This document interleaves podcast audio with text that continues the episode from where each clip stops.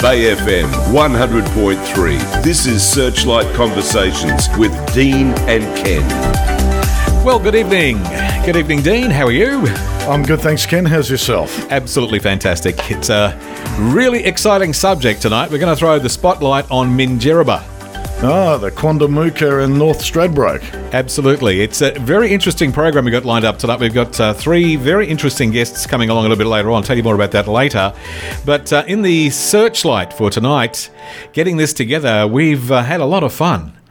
Yes, it's been if I can use that word the right way. It's been very interesting indeed. So let's give a little bit of a background info first of all. And North Stradbroke Island, in other words, Minjerribah. Minjerribah means island in the sun in the Nunukul language. And the Nunukul have lived in Minjerribah for 21,000 years, and it boasts some of the world's most spectacular scenery. It's got an amazing rich cultural history, and it's home to a massive variety of flora and fauna found amongst a very diverse habitat, including mangroves, dunes, wetlands, endangered heathlands, freshwater lakes, rainforests, old-growth forests, and woodlands. So it's a very special place. It certainly is. Yeah. Many of the species on Minjerribah are genetically unique and not found anywhere else in the world. And I think that's where the things are starting to evolve from here. The island's wetlands, the foreshore swamps, and the interconnecting ecosystems, they're listed as part of the Moreton Bay Ramsar site, which acknowledges the internationally significant biodiversity of the area and the role that it plays in providing habitat for vulnerable, endangered, and near-threatened species. Biodiversity conservation on Minjerribah is increasingly recognising the intertwining of cultural values and the importance of management being led by the traditional owners. Mm. And here's another little piece of the onion that's starting to flake off. Yeah, it does make it very interesting, doesn't it? Because it means that we've got such a sensitive area, not only culturally, but also with the native animals. Absolutely and correct. Species, yeah. Absolutely correct, yeah. Now, if you want to get a bit more history on it, a humpback whale skeleton was washed ashore in 2011. It's now being preserved by the Queensland Museum. It's been recommended that the skeleton now become a landmark at Point Lookout. So they put $20,000 aside to mount the skeleton, and a further $300,000 has been allocated to build a whale watching platform at Point Lookout, which is really quite popular in the area. Mm. So talks have been underway between the island's Indigenous owners, the Quandamooka people, Sibelco, Redland City Council, tourism bodies and the Queensland government departments, and all talking about the environment and heritage situation. This has been going on since 2015. Right. You can go back a little bit further. In 2011, the original transition study set aside $100,000 for the development of a brand and identity, or a new brand and identity, for North Stradbroke Island, which is where Minjerribah is starting to come into play. Right. Okay. Now, with that, kayak, which is the, I'll get this right because it's a mouthful, the Quandamooka Yoolooburrabee Aboriginal Corporation, Quandamooka Yoolooburrabee Aboriginal Corporation, otherwise known as KAYAC, is a registered prescribed body corporate created under the Native Title Act in 1993 to manage the recognised native title rights and the interests of the Quandamooka people. And that followed the determination on 4th of July 2011. KAYAC has approximately 800 members, and it's the largest membership of all PBCs in Australia. It's registered as a cultural heritage body under the Aboriginal Cultural Heritage Act 2003 in Queensland, and it's responsible for cultural heritage management across the Quandamooka estate. Now, KAYAC is also the joint manager with the state government of the Naree Budjong Djara, or My Mother Earth National Park, which is the largest piece of recreational infrastructure on Minjerribah. Now, KAYAC has a mission to achieve better outcomes for the Quandamooka people, to care for the country, create opportunities for future generations, and work together towards a glad tomorrow. Now, if we fast forward a little bit, July 2019, and the state government announced that it will commit an additional $4.5 million to construct the Minjerribah Cultural Centre on North Stradbroke Island, in addition to the $4 million which was already pledged to the project by the state earlier. Now, the project seeks to increase tourism industry growth on the island with the removal of sand mining industries. The comment comes from the $25 million economic transition strategy to establish Minjerribah as a globally recognised cultural and ecotourism destination. And that's all expected to be completed by 2021.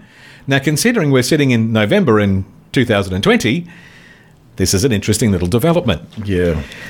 So there is the base for tonight's program, which is really interesting. We threw out a few messages across the audience over the week and said send in your questions, and we've got plenty of those coming in as well. And I think we're going to find that there's been a lot of misconceptions of what a lot of these powers can do, a lot of these different organisations can do for the area. I think people have think that one particular place can do a lot more than the other. Correct. I think we're going to try to make it quite clear to the locals, to make them understand, everybody within the area, to understand what the council can do, what the state government can do, and what Kayak can do. Yeah, and I think as we start unravelling that, we might make things a little bit clearer, and with that we'll start off a different conversation, which we might continue further down the track. Try to add a bit of clarity to the whole situation. Correct. Because I know there was a lot of, I don't know if you'd want to call the word misinformation prior to the election, but like anything prior to an election, everyone's always going to say everything a little bit more than normal to make sure that you vote for them. Yes. So we're going to try to bring back a little bit of clarity to the area. Yeah. So with that, our guests tonight are local councillor Peter Mitchell. Right. We've got state MP Mark Robinson, and we've got the chairman of Kayak, Cameron Costello, as our guests tonight. Yeah. So it's going to be a very interesting Searchlight tonight. Yeah. We'll get stuck into it right after this. Bay FM 100.3. Bay FM 100.3. This is Searchlight Conversations with Dean and Ken. And tonight, Searchlight Conversations throws the spotlight on Minjerribah. Our very first guest is local councillor Peter Mitchell, who spent his early years in Belmont in Brisbane's eastern suburbs. He was schooled at Iona College in Lyndon. And Peter's obtained a Bachelor of Physiotherapy at the University of Queensland in 1985, then went on to a Master in Sports Physiotherapy at Griffith University in 1999. Peter's lived in the Redlands since 1990 with his family. He raised the family in the district and his children attend our local schools. Peter now lives in Cleveland with his wife and one of their four other children. Peter has owned and operated a physiotherapy business in Cleveland for 25 years and is proud that his years in business had contributed to the wider economic benefits of the city by using local suppliers and employees wherever possible. Peter believes in a healthy community is inclusive and respectful of all residents. He firmly believes in shared responsibility and that actions speak louder than words. He encourages all residents to play an active role in contributing to the community. Peter Mitchell has volunteered, sponsored and served on committees for several organisations or events, and they include Redfest, Redland Coast Chamber of Commerce, Sharks Triathlon Club and Cleveland Placemakers and Bushcare. Good evening, Peter Mitchell. Good evening. How are you going? Very well, sir. Very well indeed. And how's your day been treating you?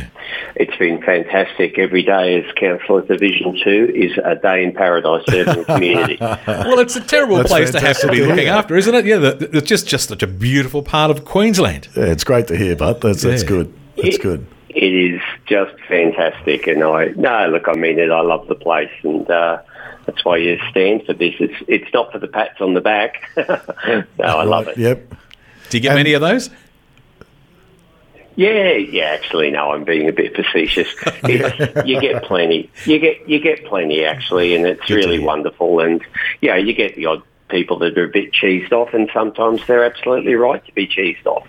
But we're all great, and it's just anything that happens in this beautiful part of the world. It's just essentially a family squabble, and then we get on with it. That's the way to go. Absolutely. Yeah. Right. So, Peter, with dealing with Minjerribah and North Stradbroke and the Quandamooka people and so on, a lot of people have a lot of questions, and I think there needs to be a little bit of clarity out there what the council can do and what the local councillor can do and can't do for them.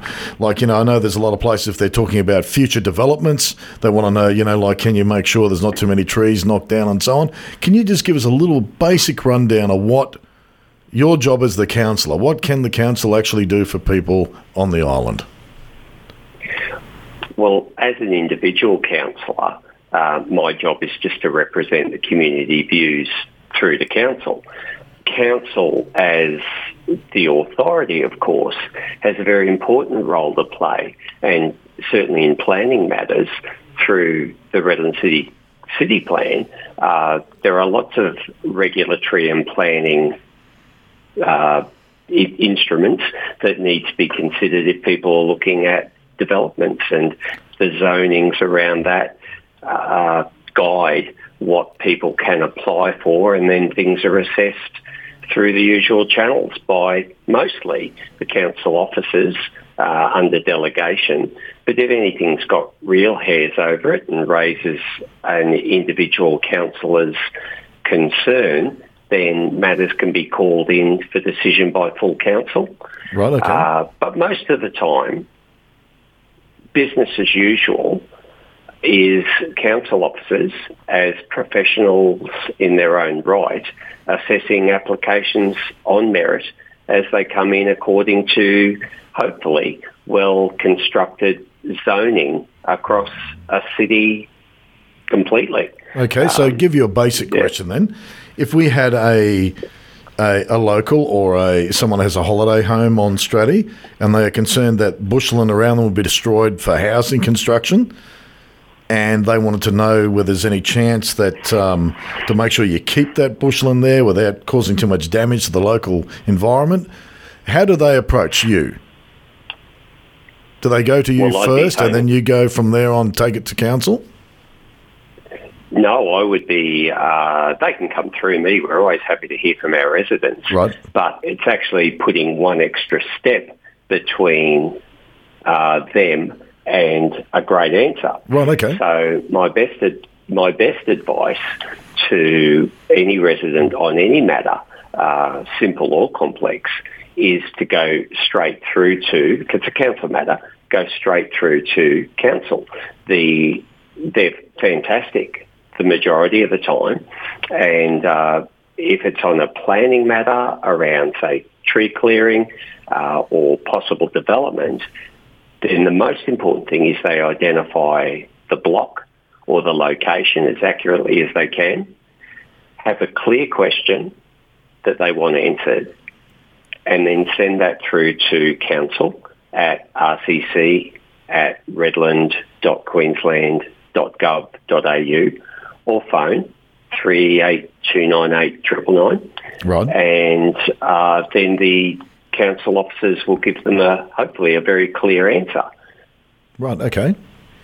If they're not happy for either they're not getting served well or they want a further clarification, I then say please go back to council and give them a chance to answer that. If they're still unhappy, get your councillor involved, and that's when we come in and question the organisation on your behalf. But Go to council. Go to the authority. And with the local council, how much influence does the local council have in state government decisions? Do you get a say in it, or do you get to put propositions to the state government? How does it all fit together? On planning matters? Yes. There are... The Redland City Plan is one important instrument, but it sits nestled amongst a whole raft of state interests and planning instruments of their own right. It is quite complex. So Redlands Council has a significant role as an assessing authority, but we're not on our patent alone. The state government authority sits well and truly over the top of any local council, but council does have an important role in assessing up front. And of course, like any resident or organisation, has a say in any planning matter.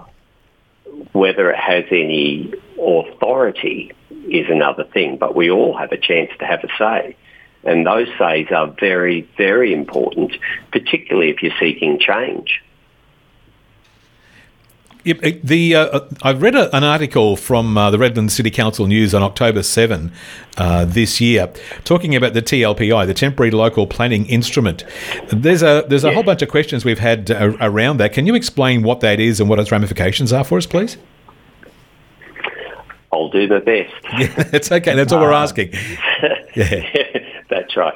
Well, look, suffice to say, a TLPI being gazetted by a state government is a very unusual step.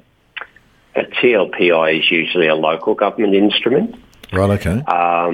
And what a temporary local planning instrument does is bring in immediately that it is gazetted, a range of new zones over the identified land parcels that are, as I said, of immediate effect and open up the possibility for applications under that new zoning to a council for assessment of potential development of any sort that is relevant to that zone.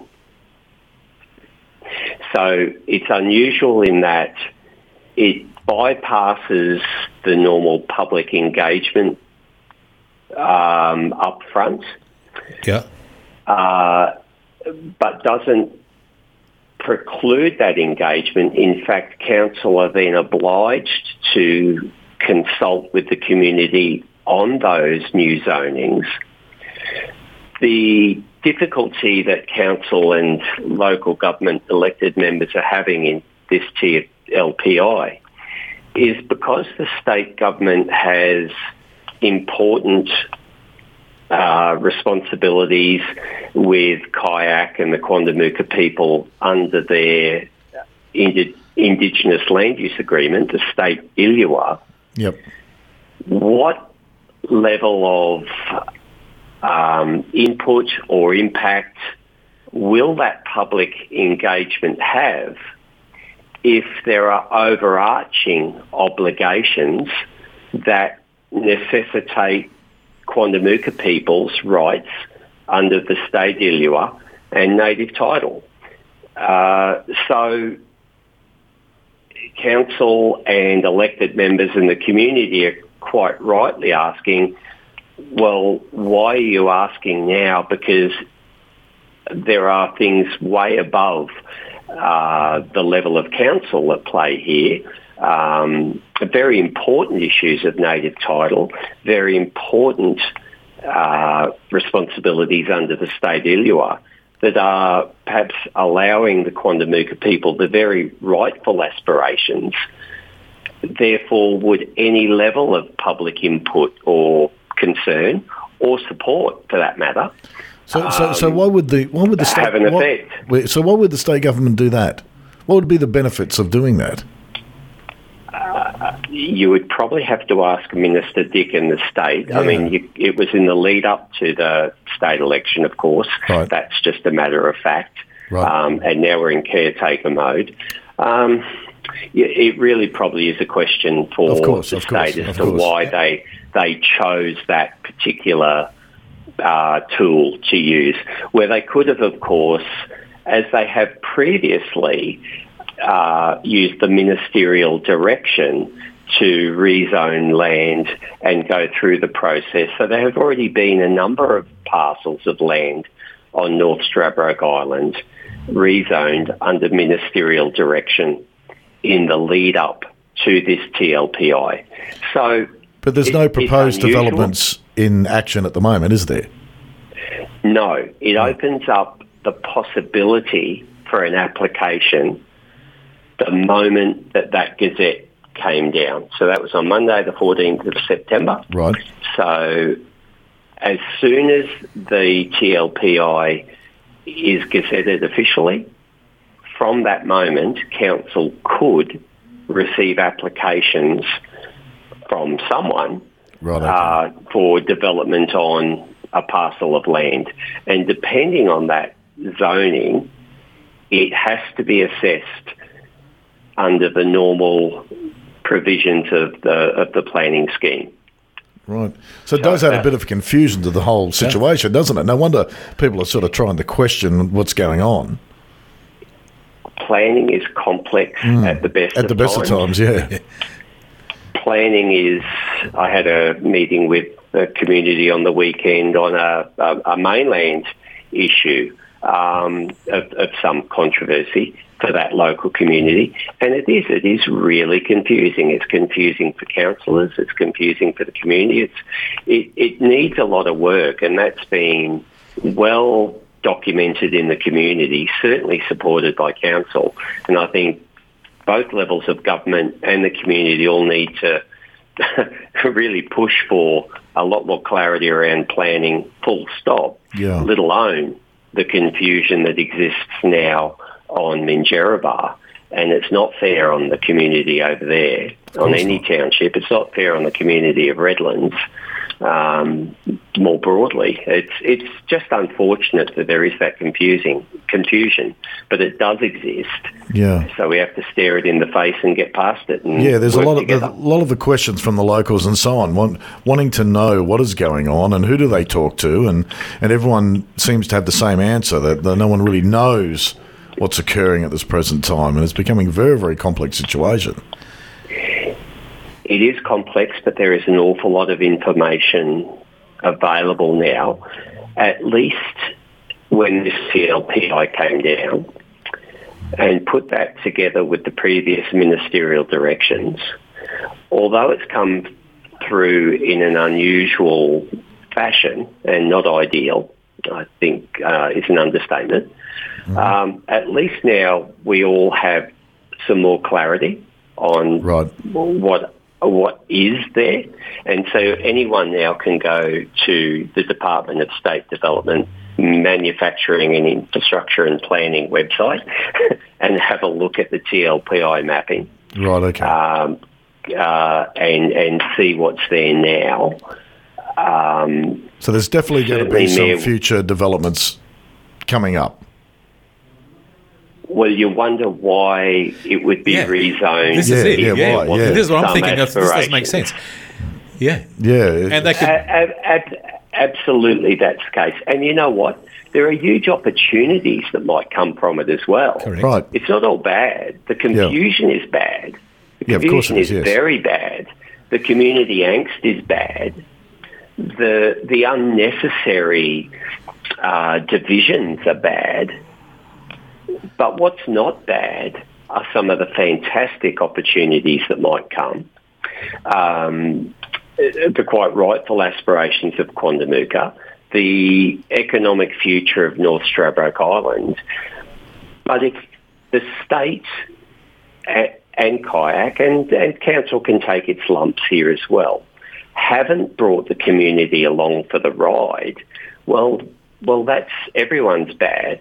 And we all need to do a great job to realise the positive aspirations and benefits and knock on the head some of the ones that are not welcome in the community. But until we get to that point where all parties are in the room cooperatively in a genuine fashion with the community of all the townships, Indigenous and non-Indigenous, and across all the Quandamooka mob, and there's angst within there, then, you know, we're going to leave positive things on the table, and that's a shame.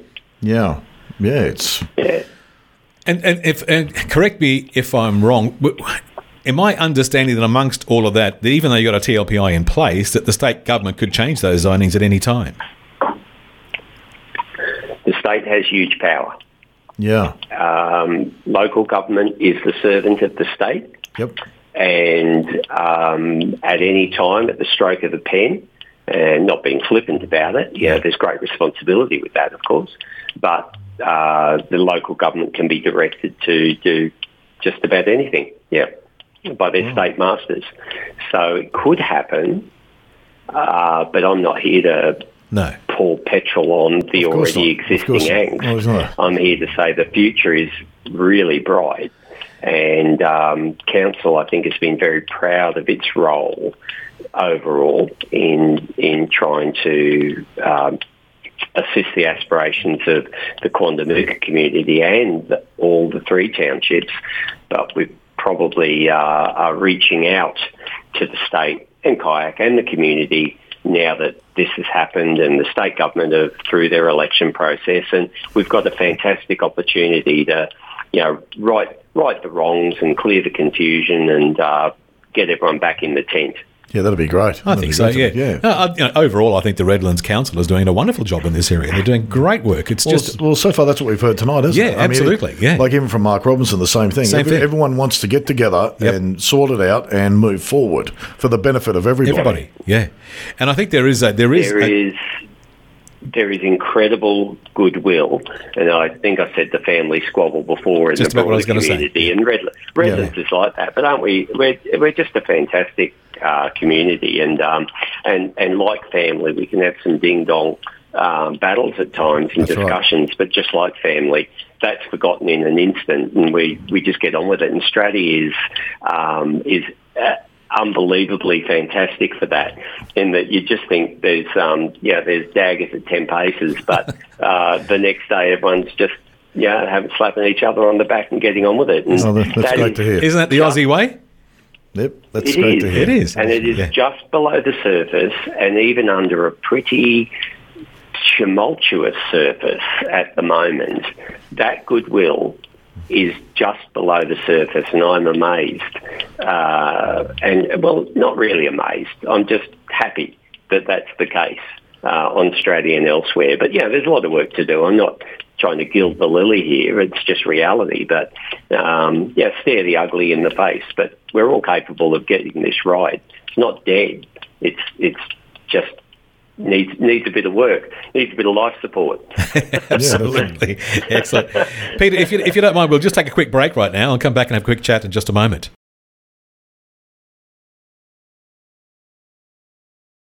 Bay FM 100.3. This is Searchlight Conversations with Dean and Ken. And tonight the Searchlight is spotting Minjerribah, and our special guest is Peter Mitchell, local councillor. And once again, Peter, welcome back. Thank you so much for joining us this evening. A lot is happening in this area. A lot is going on in this area, and there's a lot of opportunity available as well. How is the Redland Council, and particularly the Mayor, looking after the local residents?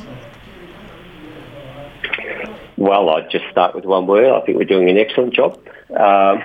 Which is more than one word. Now, look, in the lead-up to the state election, you're right. There was, as always, a bit of posturing between the major parties, and that's a normal part of democracy, and good on them, for doing it.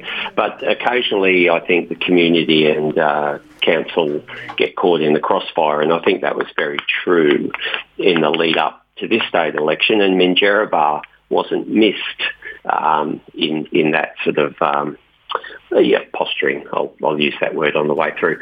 So I think what council did, trying to both the elected members but also council themselves, trying really to set the path, saying, okay, once we're through the election process, whoever the new government may be, we need to move forward because that's what the community wants and expects. Mm-hmm. So there was probably three particular documents that are all available publicly that were trying to correct the record in some ways of some of the media releases and things that we saw, perhaps muddying the waters and causing a little bit of community angst, but also setting that path for those future opportunities to be realised, and holding out the olive branch to say, well, we're still here, good to go, soon as you guys are, whoever you guys were going to be. Right. So one of those things was Mayor Williams felt it was appropriate to write to Cam Costello, the CEO of Kayak. We've had a great relationship with Cam, charming bloke, and we've had some wonderful conversations, and we wish him well in his aspirations and things. He's doing a fantastic job in representing his people through Kayak.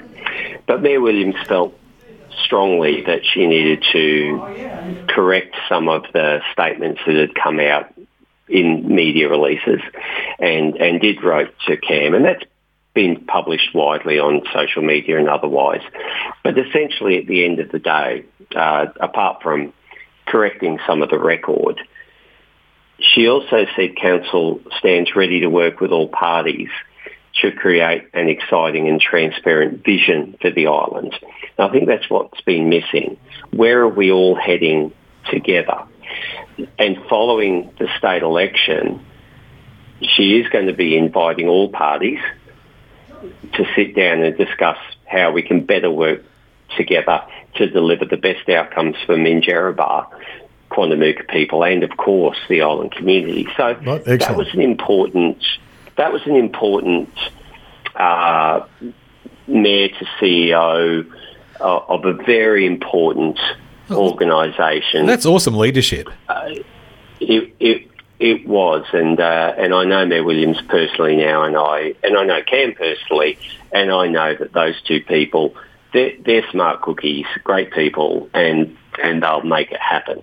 Yeah, good. So the second thing was after the TLPI, and Minister Dick's gazetting of that, I received an awful lot of responses from the community, some very concerned and anxious, some excited about the opportunities, but all confused. Yeah. And I have put in a submission personally to the Minister. It was with cooperation of my fellow councillors and with input from council officers, but it was my submission, penned under my name. And we've basically highlighted some of the impacts of the TLPI, the council position regarding the state government direction and options to facilitate those land aspirations of Quandamooka, but through the lens of the broader community and respect of the broader community, but also concerns about council's ability to assess any applications through the city plan, given that overarching authority of the state and the state's obligations to Quandamooka people through their Willua. Also our great concerns on the infrastructure required to support the island's future. Strad's population out of peak time is, say, 2,200. So normally a council would supply sewer, water, parks, roads to 2,200 people and do it really well. Yep. Right. At peak time, there's 10,000 plus on the island. Wow, yeah. Now, they're not Redland residents. 5 times it. Yes. All of them. Sorry, there are a lot of Redland residents, sorry. But there's people from Logan and Brisbane and India and China and Gold Coast and Sunshine Coast and interstate. So, but the impact of that on traditionally council-supplied infrastructure isn't paid for by the state or the feds who get the benefits of that, or the businesses on the island, quite frankly, that would benefit from that, and not having a crack at them. I'm just saying the impacts fall on the ratepayer of the Redlands. The argument of Redland City Council, and we think it's very fair and reasonable, and we're taking it up through LGAQ and elsewhere, is that if the benefits are flowing to the state and federal governments through GST, taxations, etc., and up to Brisbane through their tourism efforts that are sending people down the river, or that was a cracker of a press release from the state government before, talking about fast boats out of the Brisbane River, which were impossible. But we just think council and the ratepayers of Redlands deserve an awful lot of help in delivering that critical infrastructure to underpin a sustainable tourism future for Minjerribah, or indeed other industries. So that was very strongly put in my submission to the Minister. So that's how we're looking after our residents, by saying this isn't fair that the ratepayer of Redlands pays for interstate and overseas visitors. That should be a state or a national contribution, along with a Redland City Council contribution. Well, we're there. I would have thought that on their own. I would have thought that when the state government announced the elimination of sand mining on the island and turning it into a tourist destination, that would have been taken into the equation at the time, surely. Well, and without being unkind to the ETS, there's some fantastic projects in there, and council was very proud to deliver Project 13, which was the artworks and place markers at Point Lookout and Amity. But it did feel very much like a list of projects, however fantastic those projects were. but not a clear, sustainable vision for the island. What's the end game? Where are we going? So we had a list of projects, but no coordinated, overarching, clear vision that we could all get behind. All the people of every township, Quandamooka people, Redland City Council, state government, it just didn't exist. So it was a bit of a miss, I think. So not seeking blame here, because we've still got that opportunity. Yes. But yeah, it would have been lovely in a perfect world to think that was all done, but it wasn't. And here we are now. We've just got to try and solve that moving forward.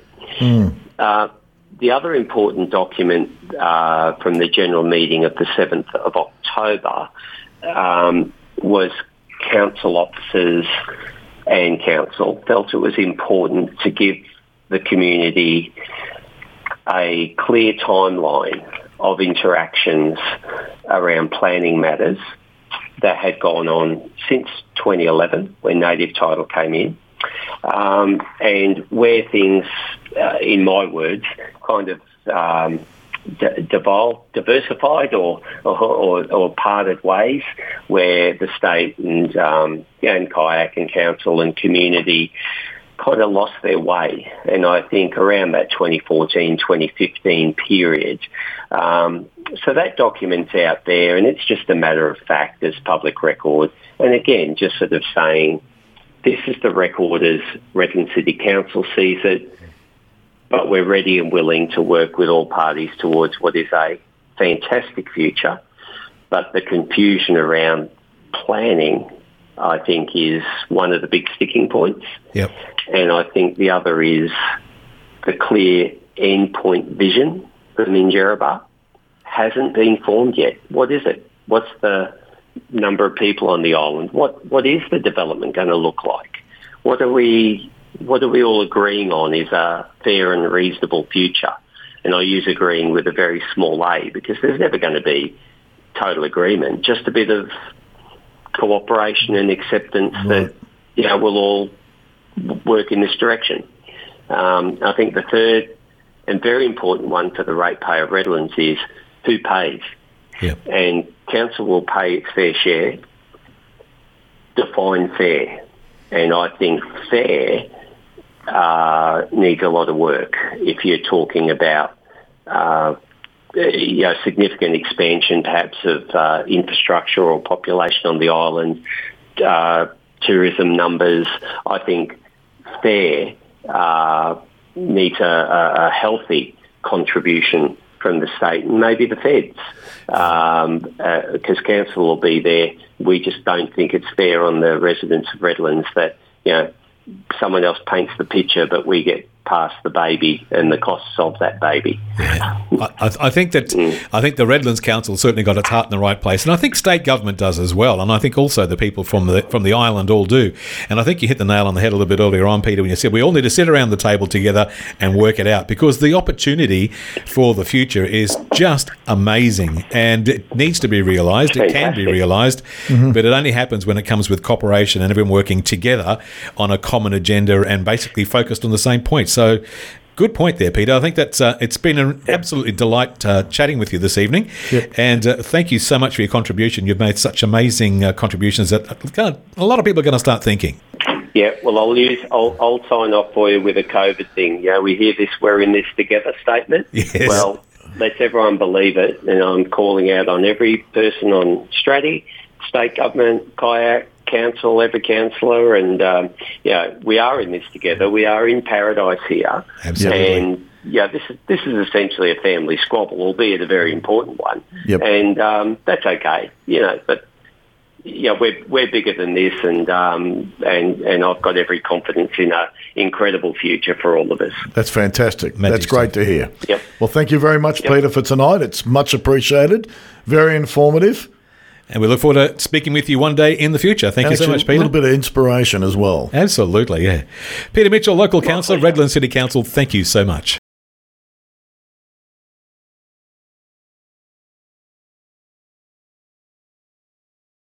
Good evening, Mark. Welcome to Searchlight Conversations. It's great to be with you here. Yes, great to have you, Mark. Now, tonight we're going to be talking about Minjerribah, the Quandamooka people and North Stradbroke Island and the proposed ventures that could happen.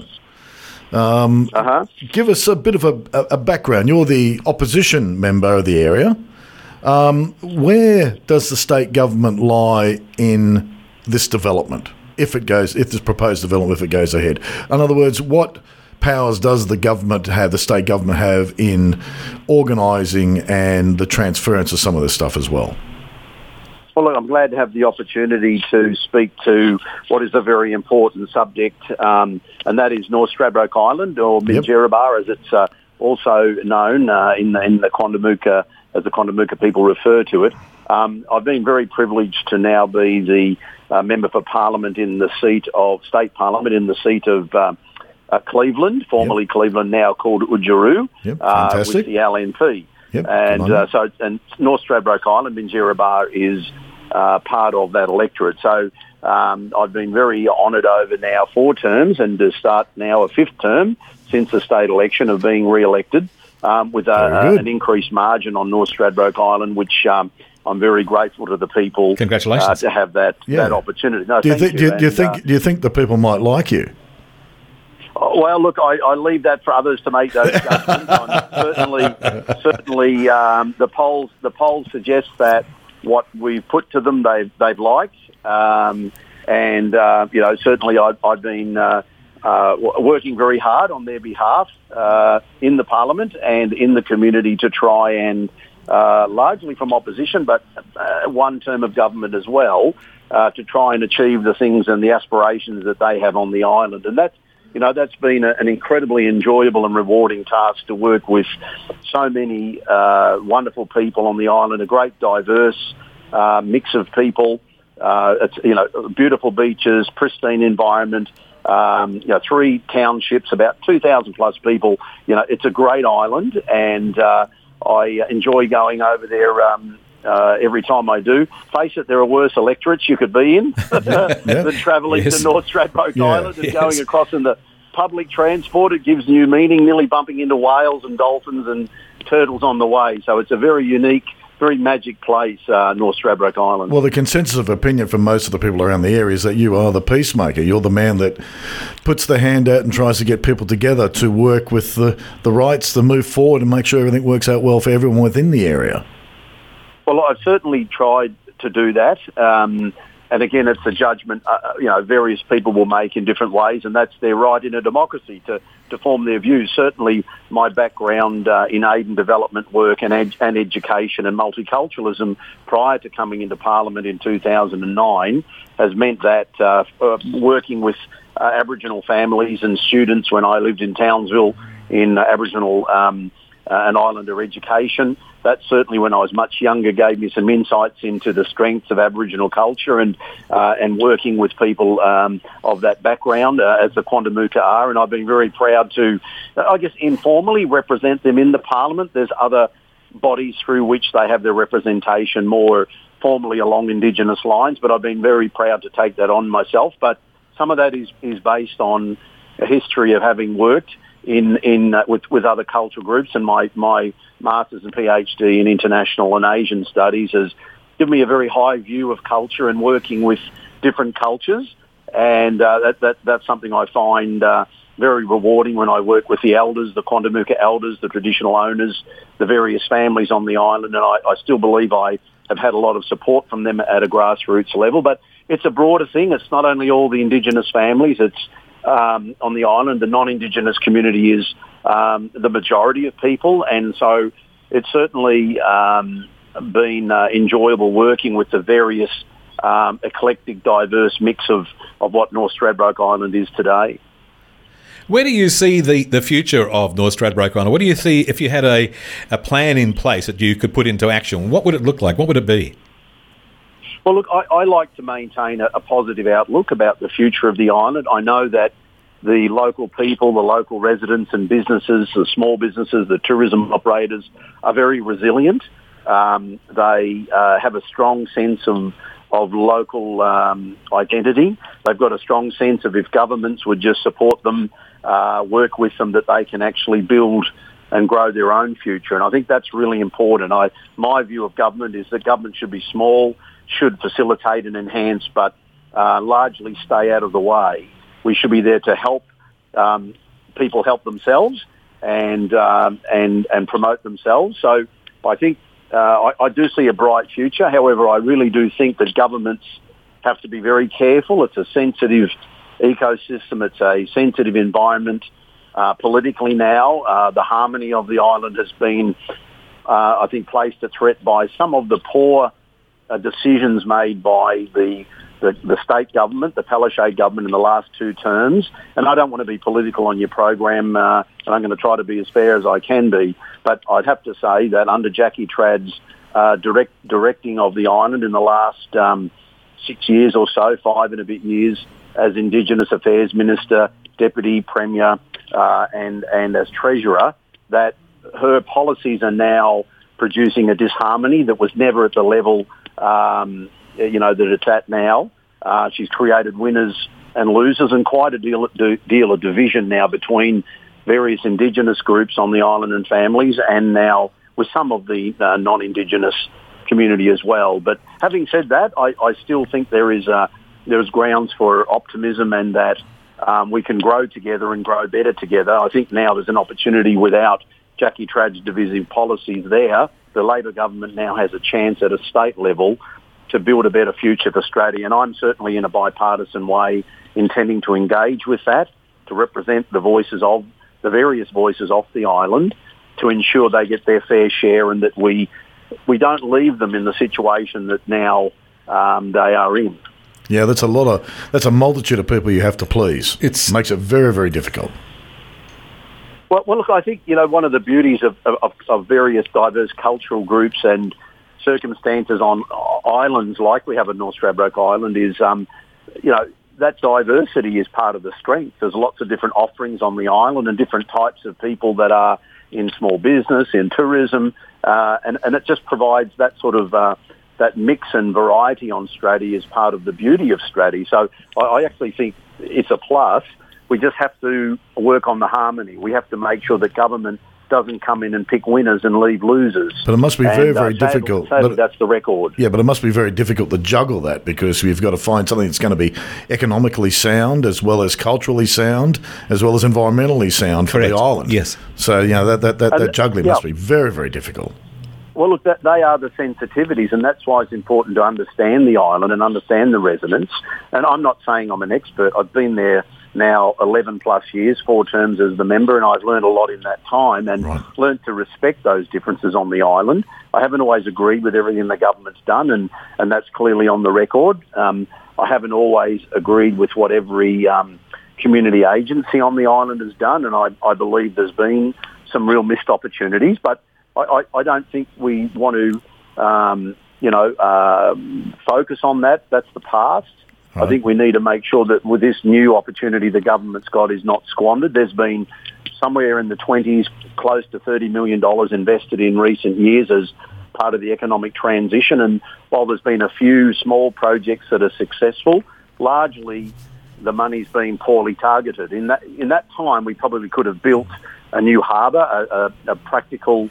harbour yep. just for the sake of the tourism and for better amenity and transport at Dunwich.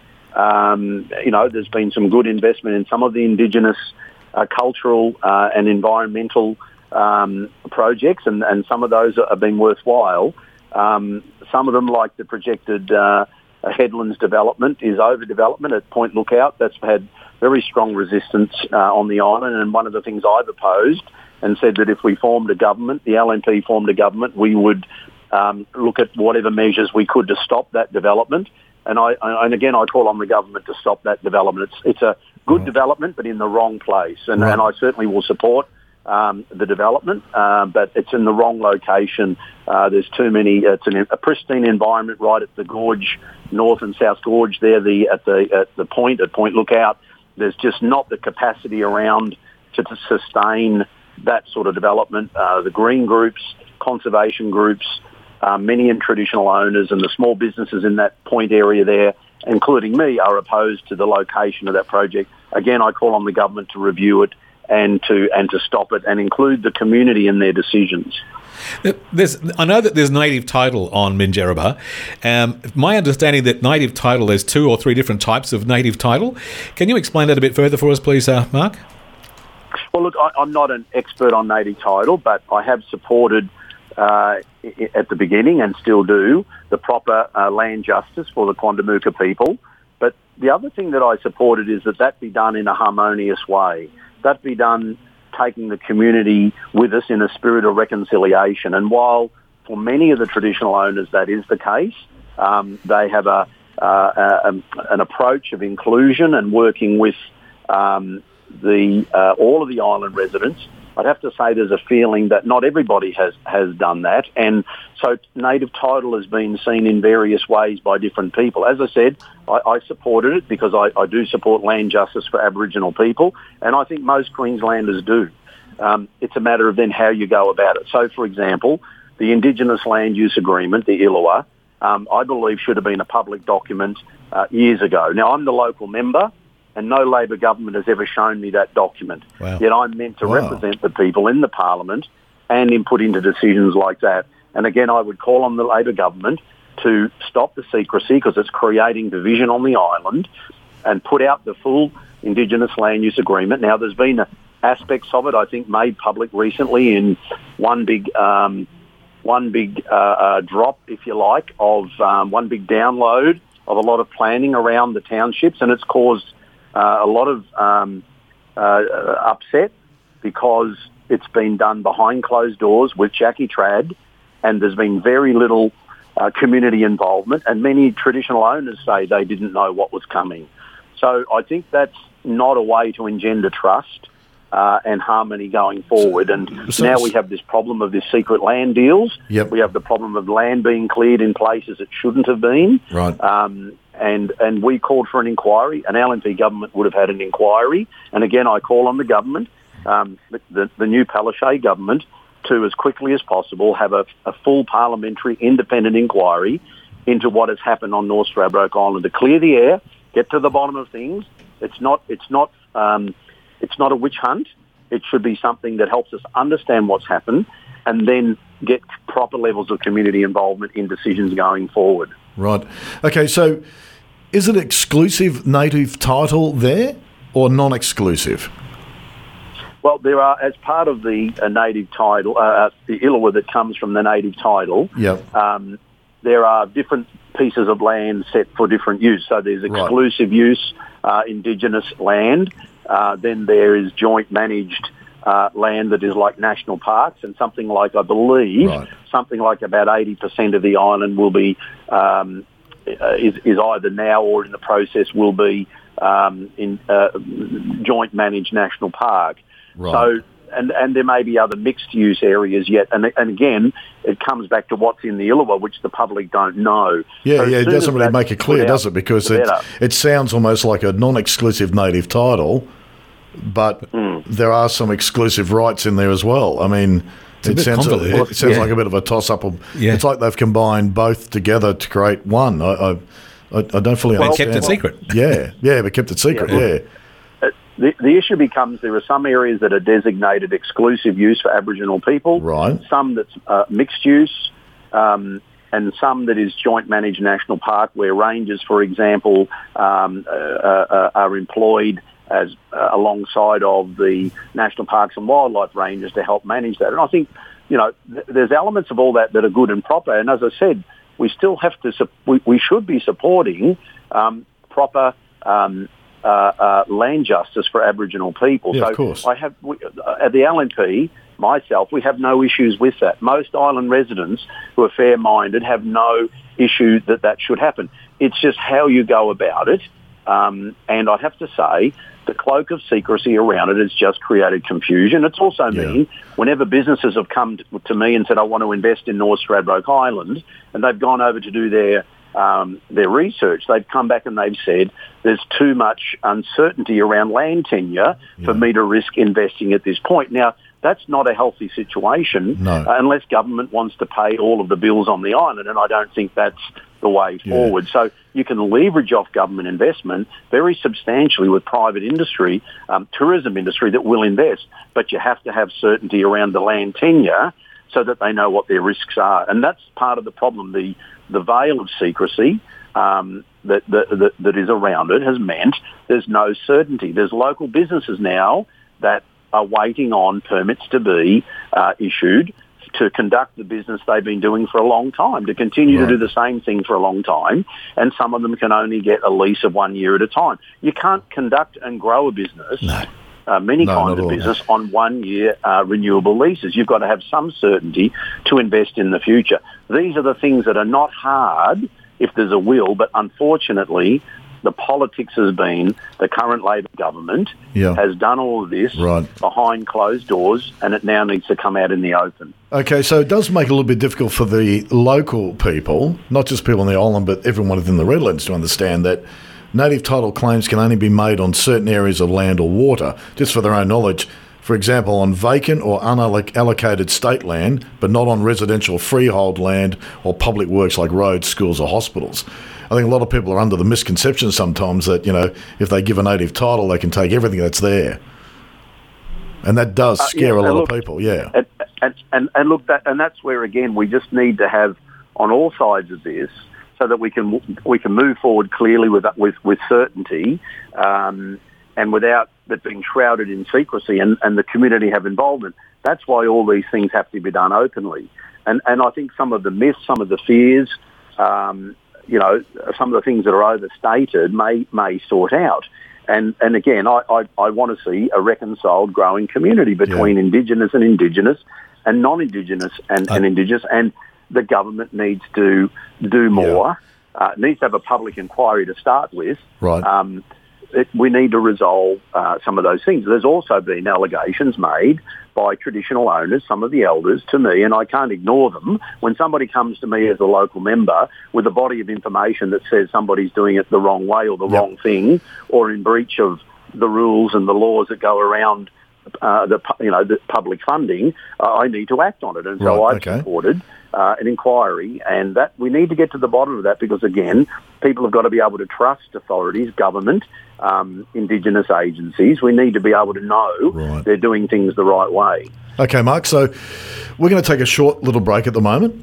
I'd like you to come back and answer a few questions like that, because it'd be great for people to know what your powers are. Personally, because I think a lot of people, like I said before, under this misconception of what you can do and what you can't do. So we'll be back in a minute with a bit of a break. Sure.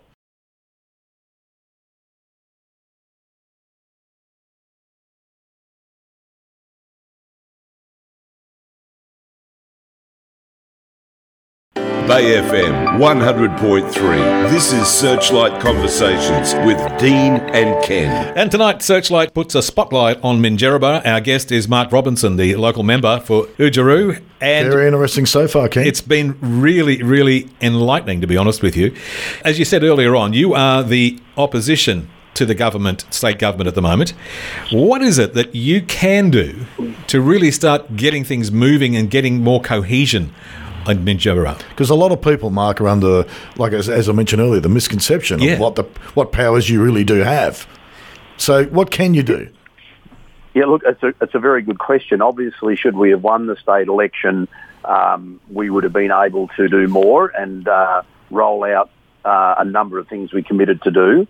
But I'm still committed to those objectives. One of the things that I can do is continue to be a voice in the parliament for those in government who will listen. And look, it's not always a zero sum. It's not like opposition says one thing, Labor always, or government always says the opposite. Sometimes there are meeting in the middle, and sometimes there are, good people in government will listen. And so for me, I will continue to put forward. I mean, I'm trying to be generous here as well, but I think, I do find at times there are people who will listen. Sometimes government ministers will see that something is a reasonable case, and I'll continue to put that forward with reason and put my voice forward in the community, in the parliament, from what I hear in the community. So, for example, over a number of years, I've continued to be a voice for the economic transition, not always listened to, sadly. The government's gone over the top on many occasions and done things that were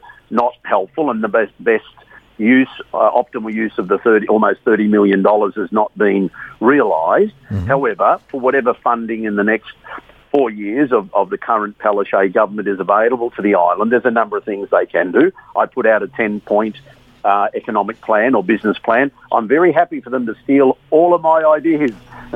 I've shared them very openly in the hope they will steal them. They can even rebadge them and call them theirs, and the island residents who follow will know where they came from. You're a generous man. I don't mind if the intellectual property is not followed through with. Let me put it that way. Well, give us your 10-point plan, Mark. Tell us what it is. Okay, so job creation and economic growth. We need job-creating infrastructure like investment in Dunwich Harbour, legacy projects that will generate initial jobs but support other jobs ongoing.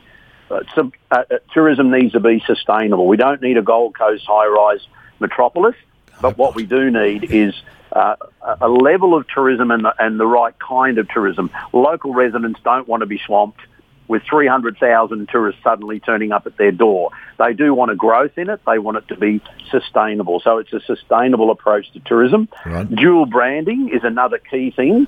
It's very important that we build on the branding already that's there. Strati as a destination marketing brand is substantial. Yes. It's well known.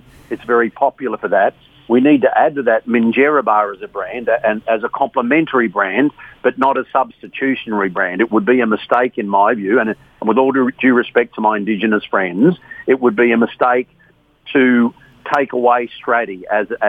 So I see a dual branding, one that's inclusive as opposed to exclusively going one way or the other. There are advantages in both Strati being marketed that way and also as Minjerribah, for specific Indigenous tourism opportunities as well. So The fourth is small business in the island. Chamber need to be back into the centre. We've got an economic transition. We've got now an economic transition out of recession that needs to happen. The current government sidelined the Chamber of Commerce and the small businesses. That's just incredibly hard to fathom why you would push the business community to the side when it's the business community that will bring the recovery. Government. And what was the recovery. Thinking behind that? Well, my understanding of it is that perhaps some of the businesses weren't necessarily complying with everything that Jackie Trad wanted them to do, and my view was it was her payback to them. Now, again, she's out of the way, and I think there's an opportunity for the government to bridge that back to the Chamber of Commerce and put them back in the centre so that it's they need to invest widely, diversely in the island, and the chamber at the centre is important. Fifthly, we said was no new taxes or tax hikes. You can't tax your way to growth and success, especially in tourism. We had a tripling of the beach, four-wheel-drive beach access fee that the previous government placed on the island residents, on visitors to the island who four-wheel drive on the beaches. If you triple the price, you will not get triple the numbers coming. You'll get less numbers. Yes. So when we need a careful, sustainable growth in tourism, you can't do it by whacking them with taxes. There was a fishing tax as well that the government's playing with, and I hope they won't roll that out because they never really developed that in the And so where do those taxes go? What's the benefit to the island office for that? Well, it's debatable as to what benefit there is, but if it's reduced benefit because there's reduced revenue, because when you overtax and then people go somewhere else, you get nothing. Correct. A higher percentage of less is not necessarily the way to go. So we've also earmarked renewable energy future, investing in solar further on the island. We have to be very careful about wind power on the island. There was one of the independents in the election, or one of the candidates put forward I believe, a wind farm kind of development, and it was going to use one of the lakes on the island. The problem is she hadn't done her homework, and that lake no longer exists. So this is where people have to be a little wary of independents that can throw lovely ideas around that don't work. So we've got to be careful. 7 is attract appropriate investment. Again, I've mentioned that already about greater public visibility around land tenure. 8 is a performance audit of the current funding that's gone into the island, $30 million, nothing built, very little done. there needs to be an immediate audit. Yeah. An immediate audit of that. 9 is Dunwich Harbour development, and 10 was faster payment of government contracts on the island. So those things will really help bring the island back, and I trust that the government, they're all free. The government can have them and use them. I hope they do, and for the betterment of the island. Well, who do you see? You've got a 10-point plan, okay. Who do you see actually implementing that 10-point plan? Who looks after it? Who makes it happen? Well, look, that's a good question as well. The government's structure has been very bureaucratic, and I would call it a spaghetti mess. They did it once before this way, and there were several ministers all in this sort of gaggle of decision-making or indecision-making at a table. And I think we're seeing the same thing reproduced again. I think they need to have just very clear lines of decision-making. It was Kate Jones. Now it went from Jackie Trad to Cameron Dick to Kate Jones. Now Kate Jones is gone. We don't know where it is. So I guess the government with its cabinet reshuffle will hopefully shed some light on that. But hopefully it's a minister who knows what they're doing. Sadly, Kate Jones was very out of touch. She promised 400 ecotourism jobs, didn't deliver any. Jackie Trad promised lots of construction jobs at Toondah Harbour, and so far, the very big Toondah Harbour that she expanded the size of seems to have just slowed right down. So, and people have different views on what the scale of that should be. But the 1,100 jobs that Jackie Trad promised would come for North Stradbroke Island, people never eventuated. So, wow. We really need to be treated, the island residents need to be treated better than that, and it needs to be not this bureaucratic spaghetti mess of government departments. It needs to be clear who's running it, one minister and others that work with that minister. It's almost disrespectful, someone who knows the island. Yeah. It's almost disrespectful. Well, it is. Yeah. And I say again, my lack of my being not involved in these processes, the government never comes to me and gives me briefings unless I ask for them specifically. I'm cut out of the loop because I'm in opposition. I believe they should be more bipartisan in their approach. Of course. Right from the beginning when Premier Bligh came over to the island and announced what she was going to do, I was cut out of that process. I tried to get the opposition, LNP opposition at the table. We were denied a place. The ILLA was put in place. It was very much done by only the Labor Party. Now, we've honoured it. We've supported it as best we can. But now it's come out with suddenly dropped out on the community. There was no consultation in that process. It's caught a lot of people by surprise. There are things in it that we really think need to go back to the community for endorsement. Cameron Dick will argue that's what the next 2 years are about. But I think it should not have been done the way that they did it. You talk about what my involvement is, what difference can I make. I'll be imposing myself as best I can into those next 2 years on behalf of the community and bringing the community involvement with me as best I can. But there is a better way to do this, and that's a bipartisan approach. That's fantastic to hear. Yeah, it's certainly something. It's such a beautiful part of Queensland, but particularly a beautiful part of the local area as well. And I think everyone has the same agenda. They just want to look after the place. They want to do what they can to make it the best possible. And there's a lot of passion that goes with that. And, of course, with passion, you're always going to get disopposing views. And there's in the process of putting this program together, we talked to an awful lot of people. And some of the feedback we got was really interesting, to be saying the least. Where I'm getting at is with the current kayak over there, the Quandamooka Yoolooburrabee Aboriginal Corporation, how do you see them fitting into the future of the island according to your 10-point plan? Well, look, I think... kayak, by way of the former legislation put in place by initially the Bligh government, kayak was the prescribed body corporate that is part of that legislation, and they have a role in terms of native title matters, and that's a role that goes back to the federal court. To the court's determination that consent determination that native title be awarded to the Quandamooka people. That's respected, that's understood. The challenge that there is there's a diverse spectrum of views amongst the Quandamooka people. that there is a view amongst a good number and a growing number of the elders that not all of those traditional owners have had their views respected, and that not all of them have been felt welcome as part of the prescribed body corporate's function. Now, Kayak will argue differently to that. They will say everyone can come to the meetings and have their say. Some people will say, we don't feel like we're wanted at the meetings. We feel like we've been victimised after, and there's been, and it's no secret that there has been violence and threats and intimidation. And, wow, you know, that's not my accusation.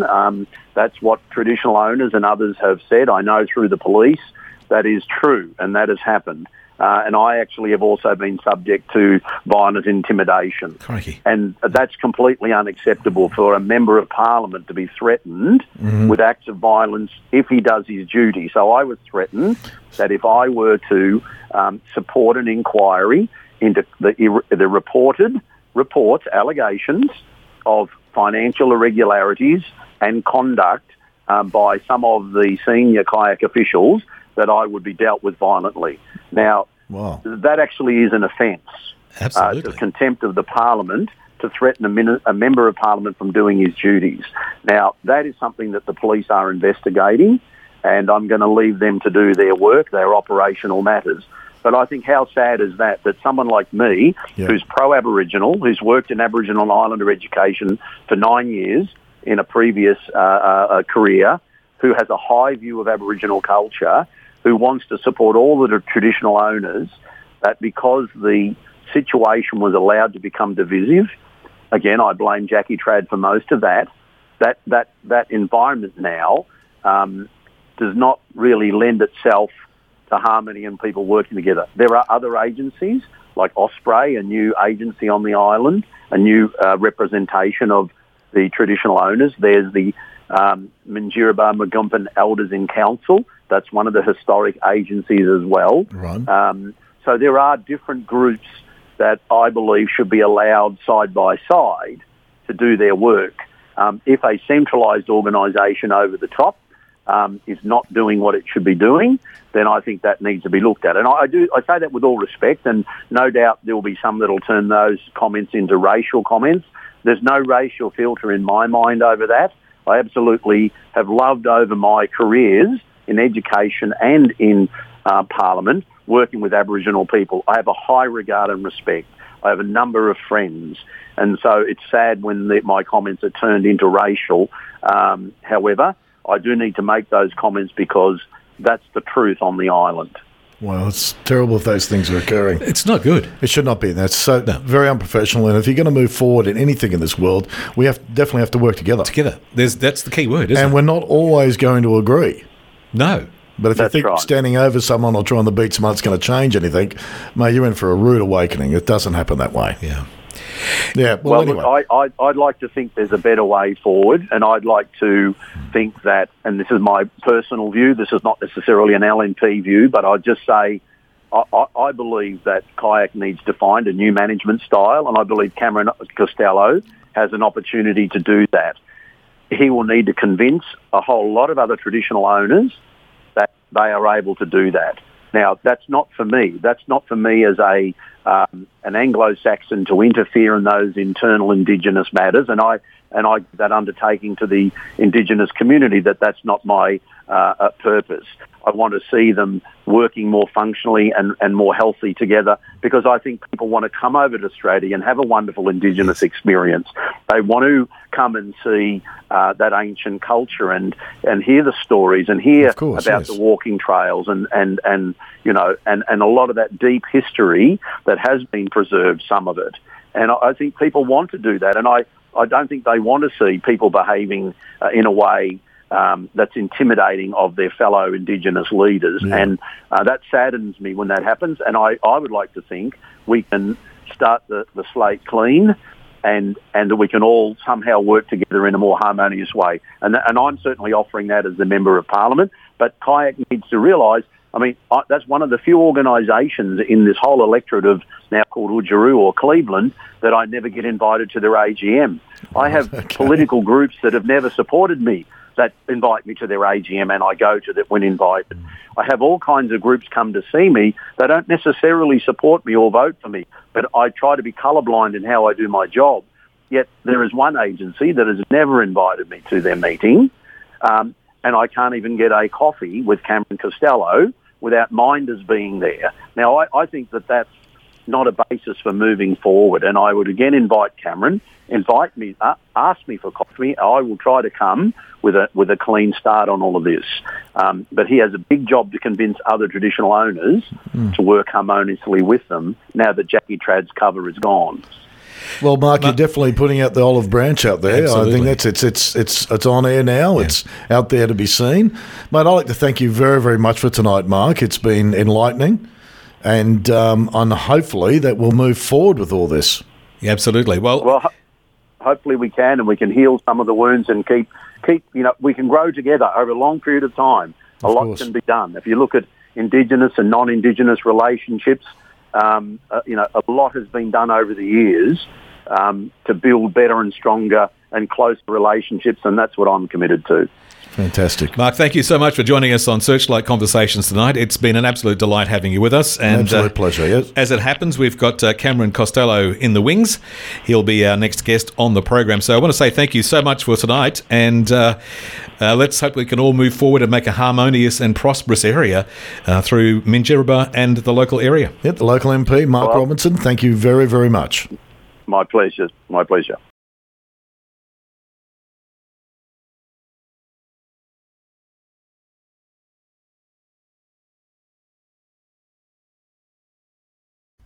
Bay FM 100.3. This is Searchlight Conversations with Dean and Ken. And tonight, Searchlight Conversations throws the spotlight on Minjerribah. Our next guest is Cameron Costello, who is a University of Queensland graduate with a Bachelor of Laws honours in 2005. Mr. Costello is a Quandamooka man and is currently the CEO of Quandamooka Yoolooburrabee Aboriginal Corporation, or otherwise known as KAYAC. KAYAC is a registered prescribed body corporate, PBC, created under the Native Title Act 1993 to manage the recognised native title rights and interests of the Quandamooka people. In this role, Mr. Costello is responsible for balancing the competing demands of achieving sustainable economic outcomes while also ensuring the interests of the Quandamooka people are representative. KAYAC has three key strategy goals, and that's to secure the Quandamooka estate, to engage and protect the Quandamooka knowledge, and to become self-sufficient. Mr. Costello works closely with the Quandamooka people and elders, the government and industry to progress strategic plans while focusing on sustainable and culturally appropriate economic development. This includes jointly managing national parks and running the 100% Aboriginal-owned campgrounds on both Minjerribah, North Stradbroke Island, and Mulgumpin, Moreton Island. Good evening, Cameron Costello. Good evening, Cameron. Yura, hello, from Quandamooka country. It's great to be on the show. Thank you for inviting me. That's great for you to be on, Cameron. Thank you. Much appreciated. Pleasure to have you here. Well, it's a very interesting conversation we've had so far this evening already, Cameron. We've had a chat to to Mark Robinson and also to Peter Mitchell, and it's been a very interesting conversation. One of the things we're trying to figure out is what does native title mean, and how does it relate to all that happens on the Quandamooka coast?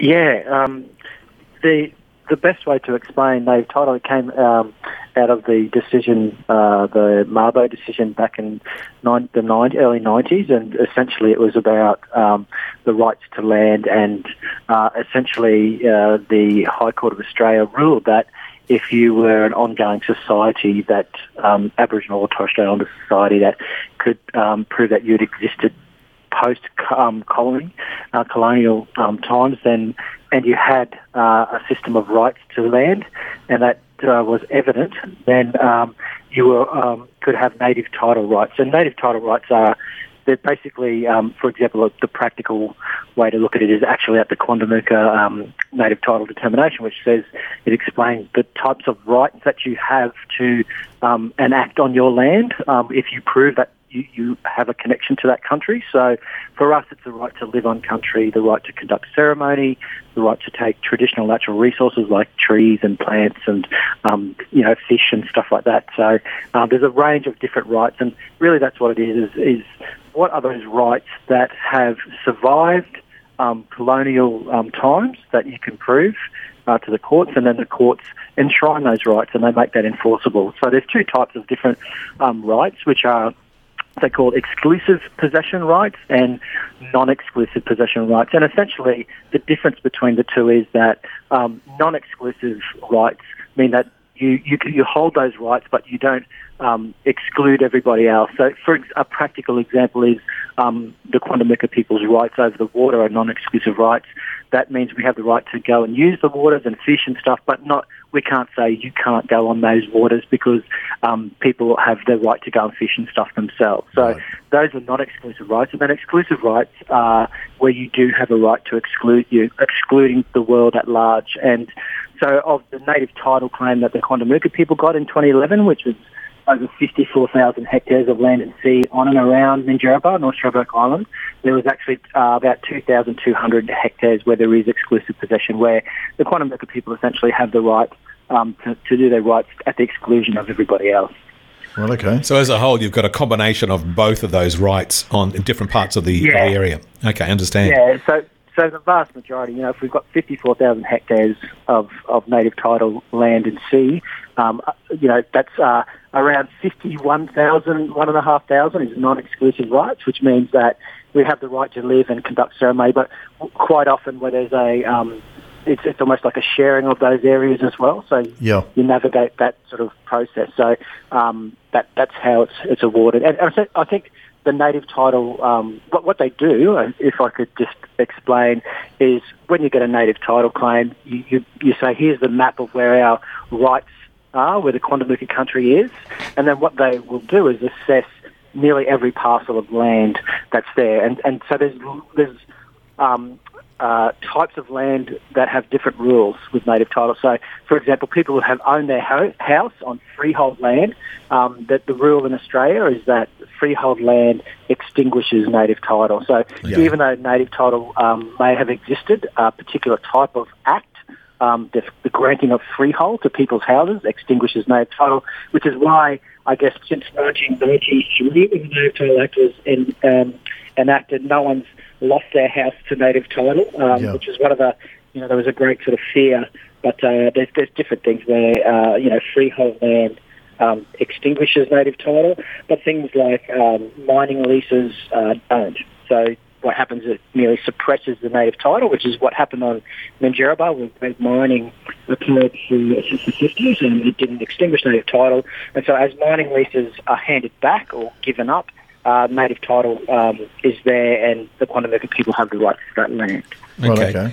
In the little introduction I did for you to Cameron, we mentioned that KAYAC, which is the Quandamooka Yoolooburrabee Aboriginal Corporation, or QYAC, has three key strategic goals: to secure the Quandamooka estate, to engage and protect the Quandamooka knowledge, and to become self-sufficient. Could you expand on those for us, please? Yeah, so... securing the estate is basically about taking forward the native title claims that had been authorised by the Quandamooka people. So the one over Minjerribah had occurred, but there was still when you look at the map of where Quandamooka country is, with Quandamooka being Moreton Bay, there was still a lot more of land claims to be undertaken to restore our rights. And so in November last year, you would have heard that the Quandamooka people reached a consent determination. With our consent determination is where all the parties get around, the state government, the Australian government and local councils agree by consensus that the Aboriginal group or Torres Strait Islander group has shown and demonstrated the evidence that they have an ongoing connection and they secure those rights.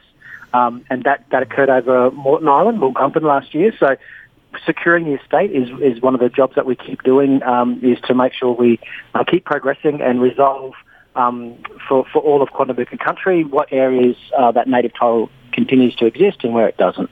So that's that first one. The second one is about utilising our traditional knowledge, and essentially that's about looking at how we utilise the knowledge of our Indigenous knowledge around particular areas that we utilise country for. So for an example, we jointly manage the national parks. So one of the key outcomes of native title has been a joint management arrangement with the state government to manage our national parks, and how we are able to then use our traditional knowledge to enhance fire management principles and land management principles. Yeah. So what you've found on Minjerribah is that we've had a great combination of traditional knowledge with modern science in really creating excellent, world-class fire management practices that are making our communities and townships safe. So when the bushfires were raging around Australia at the start of the year and towards last year, everyone was talking about Indigenous knowledge,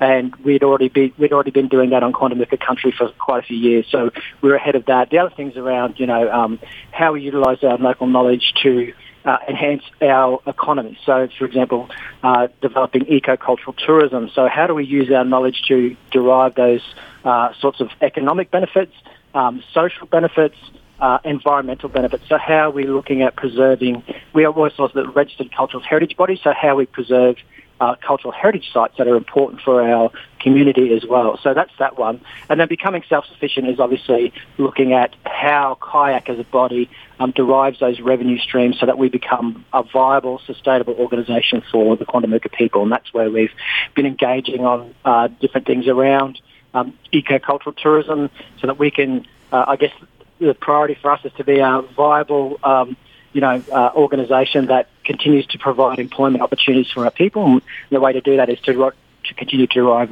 revenue from that. Right, okay. With the kayak committee, it is a it's a PBC, so it's a registered prescribed body corporate, yeah? Yeah, and that's so how it works. Yes. Yeah, so how it works with Native Title is under the Native Title Act, which is the Commonwealth law. 1993.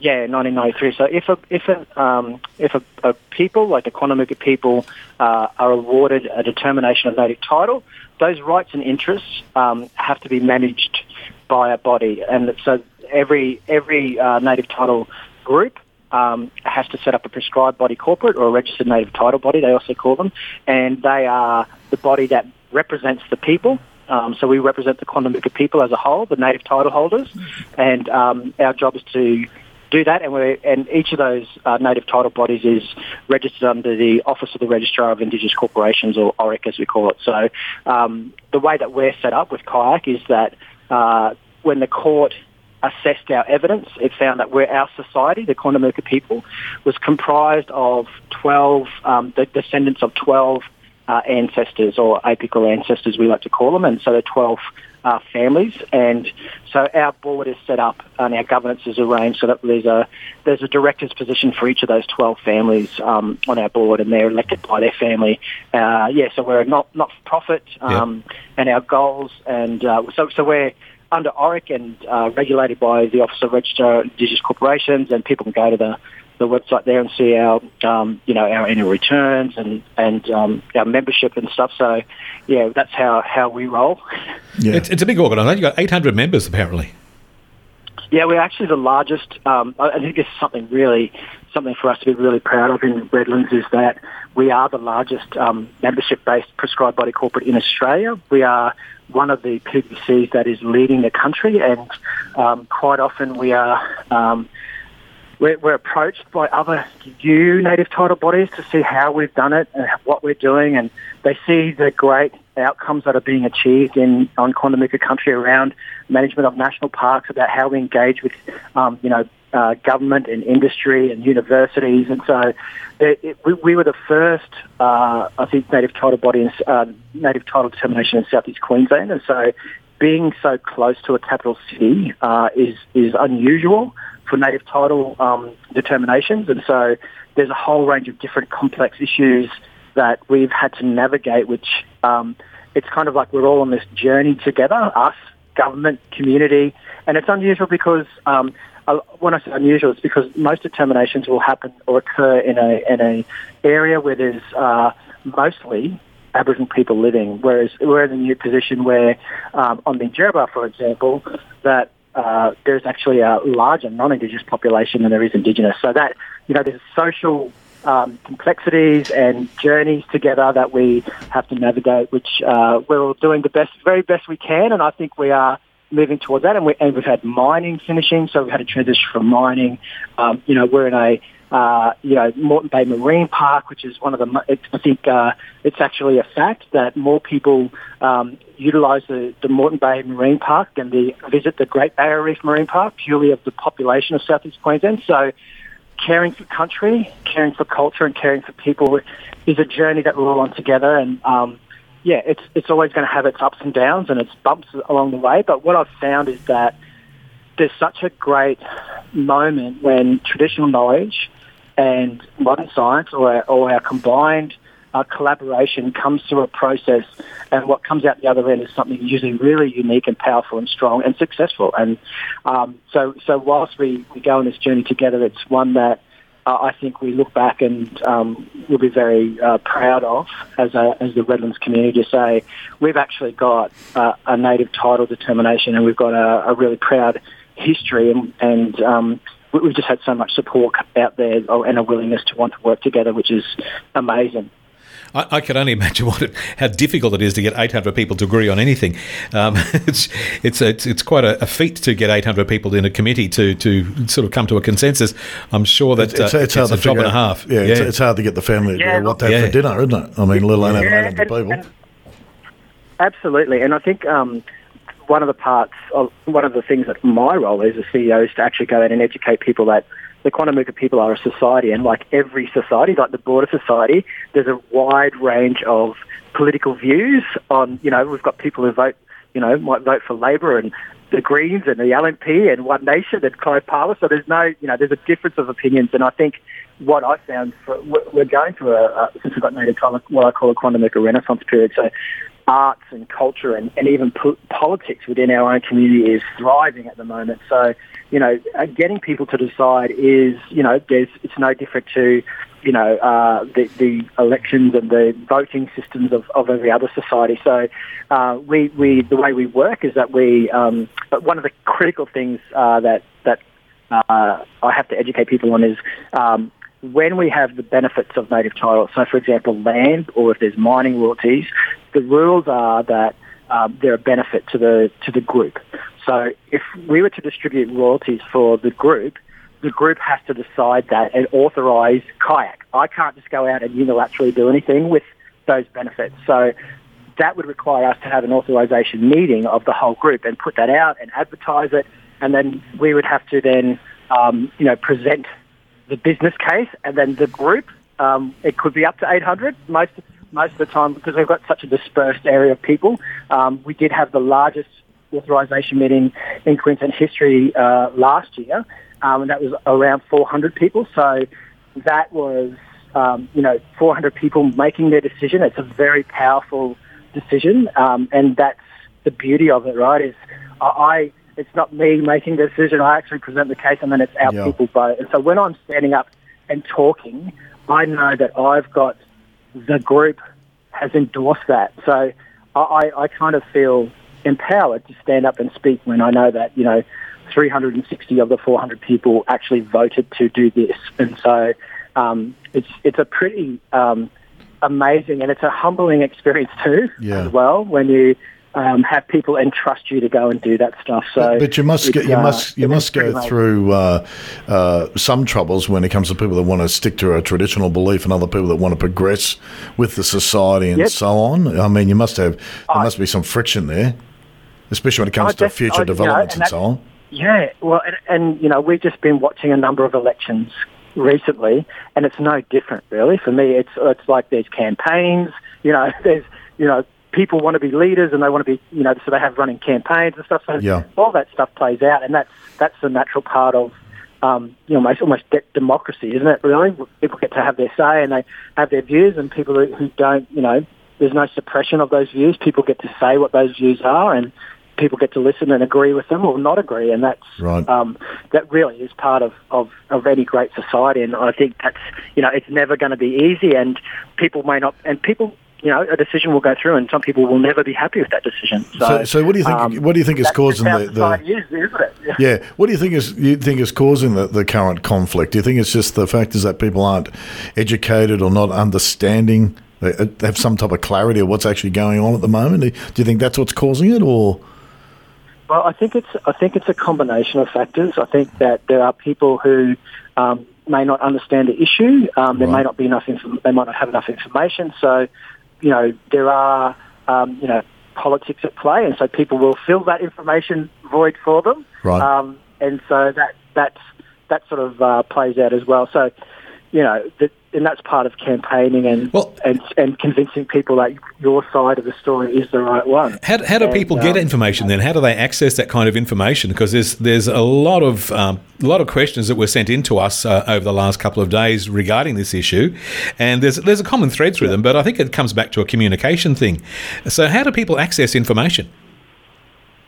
Yeah, I think there's a number of ways. Like, I think people will have to read and understand what is out there from either KAYAK or the government. There's a lot of stuff that plays out on social media, which I think you've got to go to the source really of where it is and ask either the government or the parties that are directly involved and get the information back from them. And if people can make the decision whether they believe it or not, but typically, I'd go to the actual sources of information that can be provided. So who's the source that you'd contact at KAYAK? So you would just generally contact KAYAK itself, through its admin admin offices and stuff like that. So through the website or something? That's the best.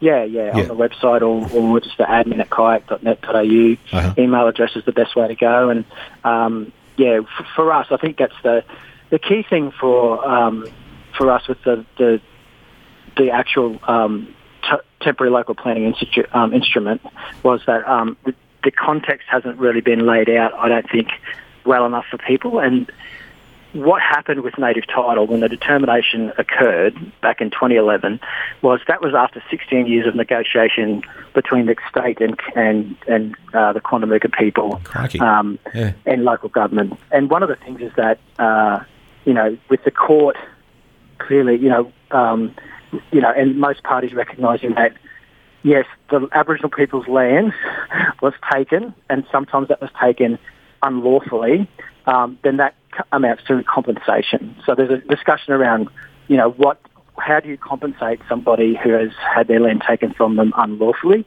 and there was no big money payout for the Quandamooka people. A lot of discussions were around things like access to land that they could then utilise for social, cultural, economic purposes, or mining royalties. And for us, one of the key things, an outcome between both council and the state, was the granting of the campgrounds to the Quandamooka people. So that was a business, actual business. So on that point with the land was there was an opportunity for out of compensation for the Quandamooka people was to provide land to them.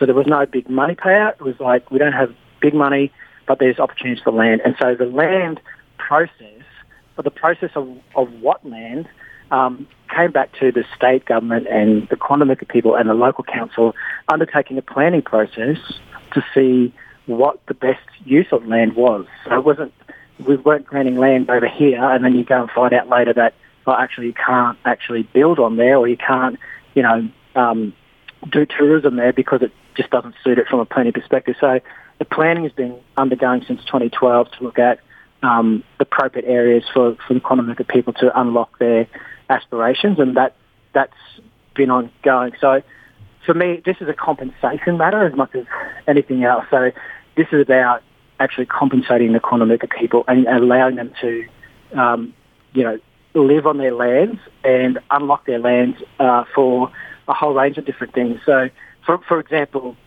at the start of Native Title in 2011, there was only 2% of the island as national park.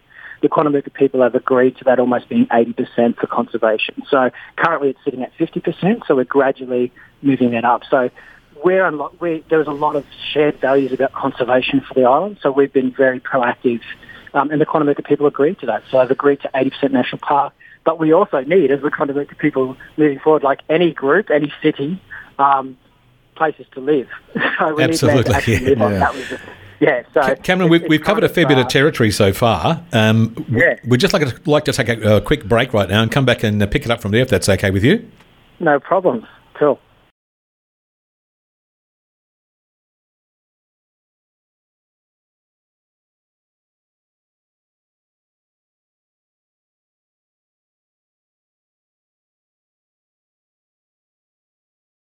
Searchlight Conversations. Tonight we throw a spotlight on Minjerribah. Our very special guest is Cameron Costello, the chairman of HIAC. Now, we've covered a fair bit of territory so far. In the process of the interviews we've had tonight, we've had some kind of feedback that there's been a few issues between kayak and people trying to get involved with activity on the island and the future of development and stuff like that. We've got a couple of questions. Do you mind asking if I ask you a couple of questions that have been thrown in by listeners? Do you mind? No, that's fine. Go for it. Okay. Well, the first question that I've got here is, where has the $31 million in sand mining royalties offered to kayak gone, and who has benefited from these funds? I think you sort of touched on it a bit earlier on, and so that kind of led me to this particular question. Yeah, look, thanks. That's a great question. I'd love to think the $31 million there's $31 million in royalties, but there's not.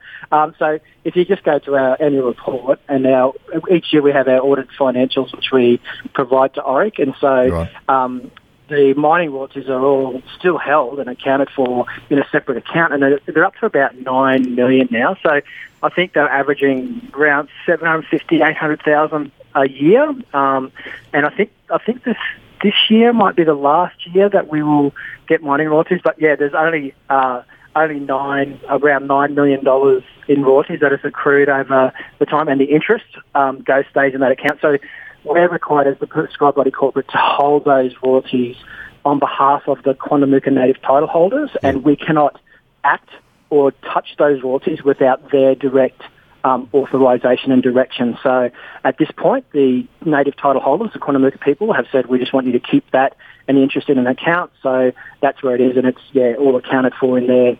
You can just check our audited reports on that one. Mm-hmm. Now, another question that's come in, there's been some developments planned for newly zoned areas of bushland, and the question is, how many houses, how and what style of commercial ventures are planned, and what industrial areas are planned for Minjerribah by kayak? Yeah, so... that's a great question, because that's where I think a lot of confusion has come into play, and that is that there's no development applications whatsoever. Yeah, I'll interject on a little bit. We actually spoke to Mr. Mitchell, and he said the same thing. Yeah, exactly. There's been no submissions put forward for any future developments at the present time.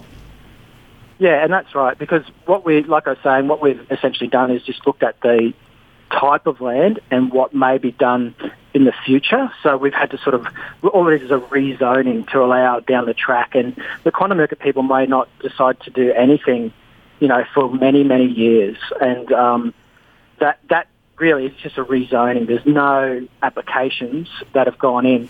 The process that we've done to sort of look at those zonings has been through planning experts, but also from the Quandamooka people themselves back in 2012, 13, was just asking what are their aspirations down the track. So, for example, once mining finishes on the Enterprise mine site, what do Quandamooka people think could happen there? So there's been all these great, things that we're looking we've asked our mob about what would you like to see. Can I just clarify something for a moment, Cameron? So you're the mob you're talking about, or the Quandamooka people, or the body corp, you're talking about the Aboriginal elders? They're consulted? So what I'm talking about... So basically we had a number of workshops for our community, so it was any Quandamooka person could turn up, essentially.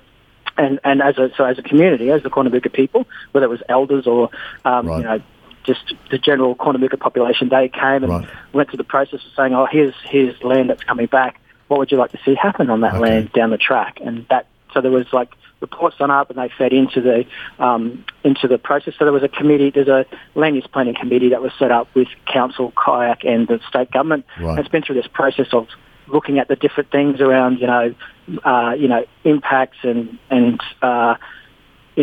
things like coastal erosion. So you're not going to go and build something, somewhere where it's going to be eroded and that sort of stuff as well. So do the Aboriginal elders have a higher standing within the meeting due to the fact that they're Aboriginal elders? Oh, well, elders do have a good standing, and so we, naturally, elders do have a strong role in what happens in our community, and we've got a large number of elders as well. So they have their ways of doing things amongst themselves as well. So that's the other... It must be very, very difficult having to deal with so many different types of situations, dealing with council, dealing with state government, dealing with the Aboriginals as well as the people residents. In general, the residents. Yeah. So it's a very, very difficult situation. Oh, and like we're saying, native title's a new concept in Australia. Yep. Even though it's been going since the 90s, actually working through these issues, there's no real doing for the first time in a lot of places. And so, you know, I totally understand, you know, people's, you know, anxiety or confusion or that where it's something new and hasn't happened before, they can be scared. And I think that's the thing of trying to... What I think we need to do is maintain... What I'm hoping is what I want to see more is better leadership in that area. So what we don't need are leaders feeding the fear. Right. And I think that's been an issue that has arisen that needs to be addressed. Okay. And so feeding on people's fears of the unknown doesn't help anybody. True. Well, so our previous... interviews, they've Mr. Mitchell as well as Mr. Robinson, Mark Robinson, said they'll gladly sit down and have a cup of coffee with you any day of the week. Any day of the week, yep. To discuss, to move forward, which is great to hear. Oh, totally. I have no problems with that, mate. I think it would be good for community. It'd be good for you know, everyone to work together. And you know, I think as we're moving forward, the leadership at local, state, even business and First Nations leadership, they all need to be in a united front moving forward. That's it, and that will only be a good thing for you know, for the Redlands coast. So I'm always open to those suggestions. Well, the whole idea of the program tonight was to add a bit of clarity to everything. So we've got the councilman has told us that he's given particular sites that people can contact, view, watch and learn, and he also gave what the council can do, what the council can't do. Yep. Mark Robinson, MP, did exactly the same thing, said this is what he can do and what he can't do. A lot of it's left up to the state government to make decisions. So with your particular group, is there a particular website that our guys can go to learn more about it, the situation and so on? Can you get one on there for us? Yeah. I mean, if you go to our website, which is particularly if you can get copies of our annual reports, they outline in great... I mean, they're like 50, 60 pages of all the stuff we do on country, as well as our audited financials and stuff. So people who have questions about, how much, you know, where are there mining royalties? Yes, there are. Yep. If they want to go to our website, you know, which is www.qac.net.au. Can you say that one more time, please? They can just email us. Yeah, is it qac.net.au? Great. Yeah. Well, mate, I think that's the whole idea of it, you know. The other one, too, is there's Minjerribah Futures. If they just type in Minjerribah Futures, that's the government site for all the projects that are happening on the island as well. Yep, so awesome. I think that's it. But we do need particularly, you know, local councillors and the mayor and Mark as the state MP and Andrew Lemming. Yep. They all need to be, you know... Well, that sounds like one hell of a coffee date to me, mate. I mean, you know... It'd be fantastic. Mate, you'll have to reach in your pocket and pull out money for Mark, cake and everything. It's his shout. Mark can shout. No sugar. Mark, you hear that? It's your shout. If it happens, it's your shout, my friend. So my understanding right now, Cameron, that you're throwing out an invitation to all those guys to sit around a table with you and discuss a few things. And move forward. Yeah. Excellent. I meet with the mayor, you know, fairly regularly. So... you know, I'm always open to meeting people, you know. Okay, so here's the next thing we're going to throw at you. When are we going to get one of the Quandamooka storytellers on our radio station? Mate, when I can sort out which one it is, because they're all fighting to get on there to do it. Mate, well, send them all over. And we'll choose which one. Look, I think that'd be fantastic. I think... understanding and I think hearing the story, like what's great about Redlands Coast is just the traditional stories, the stories about how things were formed and created. All of our region needs to understand that, and once they do, then they will become the custodians of those stories as well. Well, mate, well, that's what we want to hear, and we're waiting for it. Yep, there's an invitation to you for that. There's the invitation. That's it, mate. We're waiting for you now. No worries. I don't want you to rush about it, but if you can get it to me within the hour, it'd be fantastic. What I do is get one of our great storyteller elders to come on there, and I think that would be absolutely fantastic. We're heading into 2021, which is the year of the Premier of Queensland extended the year of Indigenous tourism into 2021. I think it'd be, an amazing thing to have some regular stuff on Bay FM around what's happening on country. And that'd be great, mate. It's NAIDOC week this week, so it is. I just want to acknowledge that this, where always was, always will be. It's Quandamooka country on Redlands Coast. We're all there now, and Aunty Oodgeroo, County Cath Walker, would have her birthday the other day. Yes, she would have turned 100. So I think she always says to our fathers, the pain is sorrow to our children's children, we're glad tomorrow, and that's where I keep going back and saying that's fantastic. All of us. Well, mate, non-Aboriginal, we've got a job to work together to create 100%, for our children. 100%. Thank you very much for tonight, mate. It's been an absolute pleasure. Thank you for making the effort. And it's been very interesting, very informative. It's good to hang out with the best of the best. Oh, that's it, mate. You're too kind. You're not talking about Ken, are you? You're talking about me, aren't you? Yeah, yeah. I mean, you have to be talking about me. You couldn't be talking about Ken. I'll let you two sort that one out. Fantastic. Cameron Costello, thank you very much for joining us on Searchlight Conversations tonight. Thank you, Cameron. Thank you. Bye. Bye. Bye.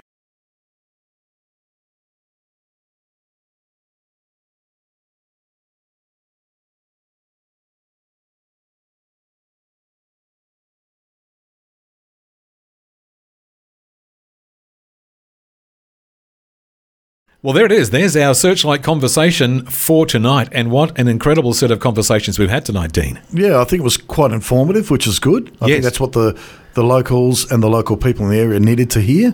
Well, I think the aim of the program that you and I were talking about earlier on was really to start unravelling some of this knot that's in there, because in the process of getting this conversation to air, there's been a huge amount of research gone into it. And there's been a lot of contentious issues to talk about. There's been a lot of questions that have come in that really have no answers, and people are just asking, where do we find the answers to these questions? Yeah. And hopefully we've answered that tonight, so there's resources, there's places you can go to at least to get started. Yeah. But I think the thing that, if anything comes out of this tonight, is don't give up, keep at it, keep asking the questions, keep looking in a bit deeper, and I think sooner or later that togetherness that's everyone's been looking for will eventually get into the place and into a nice track to get a beautiful future for the area. Yeah. Well, it's been trying times. Absolutely. We've had COVID, we've had the election as well, and I think there's probably been a lot of misinformation out there as well, as well as a lot of people have made up opinions and then started quoting opinions as being fact. Yes. And I think, I think it's opened the doors up, and hopefully people will go to these websites, download the information, read it very carefully, and try to get a comprehension of what your council can do for you. Yeah. What your local MP can do for you, what the state government has control of, and what the Quandamooka people can actually do as well. Because the common thread amongst those three departments of those three arenas... And kayak as well. Yeah, those three arenas is that everybody does want to move forward. Everybody wants to go to develop the area responsibly and to the best benefit of all concerned. But even better, they've all agreed... Yes. To do that infamous coffee. The infamous coffee meeting. That's right. So hopefully they'll all stick to their word now. We've got all three saying it. And Cameron said he will actually throw the invitation out. That's right. We're going to hold you to your word, Mr. Unfortunately, Cameron. At the expense of Mark Robinson, I think. I heard that. But that's how it works. That's how it works. So hopefully he's got his government credit card with him on the day. Absolutely. Yeah? And but I think if they stick to that and they do sit down and talk and get rid of whatever... ridiculous things that are going on at this present time and move forward, not only for the Quandamooka people but also for the locals that are living on there, for everybody within the area. Everybody's concerned, and make sure we do come to some understanding of what the hell's going on. And I really hope they stick to their word again too and actually get some of the Quandamooka storytellers on the station. I'm looking forward to that. That will be an excellent episode. But I'm going to keep ringing that guy out there, Cal. I'm going to keep texting him every day until he sends someone, I think. Good stuff. I'll just harass him until we get it, because I think it'll be great to have. It'll be fantastic next for another Searchlight Conversations program. I don't suggest... And I think we should come back and address this again. I do too. In the new year. tonight, let's see how it's going to progress. So let's give it a few months, come back to the new year, let's see what happens. Well, tonight was really about throwing the spotlight on it. That's right. We're not here to make any kind of assumptions or anything 100%. Other than giving information out so that everyone out there listening can take a little bit themselves and put a bit of effort in, understand a bit more, get the resources together and start moving in a unified direction. We hope. We hope. That's what it's all about. It's all about the coffee. It's all about the coffee, and it's got to be good coffee too. But it's been a pleasure. Thank you very much for tonight, Ken. Thanks, Steve. Thank you. Much appreciated. Thank you very much. Thanks for being along, as always. And we look forward to Searchlight December, which is our final one for the year. Yeah. What are we going to do? Oh, I've got a couple of ideas, but let's just put that on hold for the moment. We'll discuss that later on. But I do want, before we go, I do want to mention that all the recent Searchlight programs, Searchlight Conversation programs, Rainbow Conversations, Entrepreneur's Journey, and The Lost Boys are all on our website in podcast. Which is great. Which is great. This tonight's conversation will be up there about midday tomorrow. So bayfm.org.au. Go into the More button and you'll see all the Searchlight categories there, and you can click on and listen to it as often and at the time that you wish. So, Dean, that's it for tonight. Thank you very much. I look forward to seeing you in 4 weeks' time. That's it. Good night.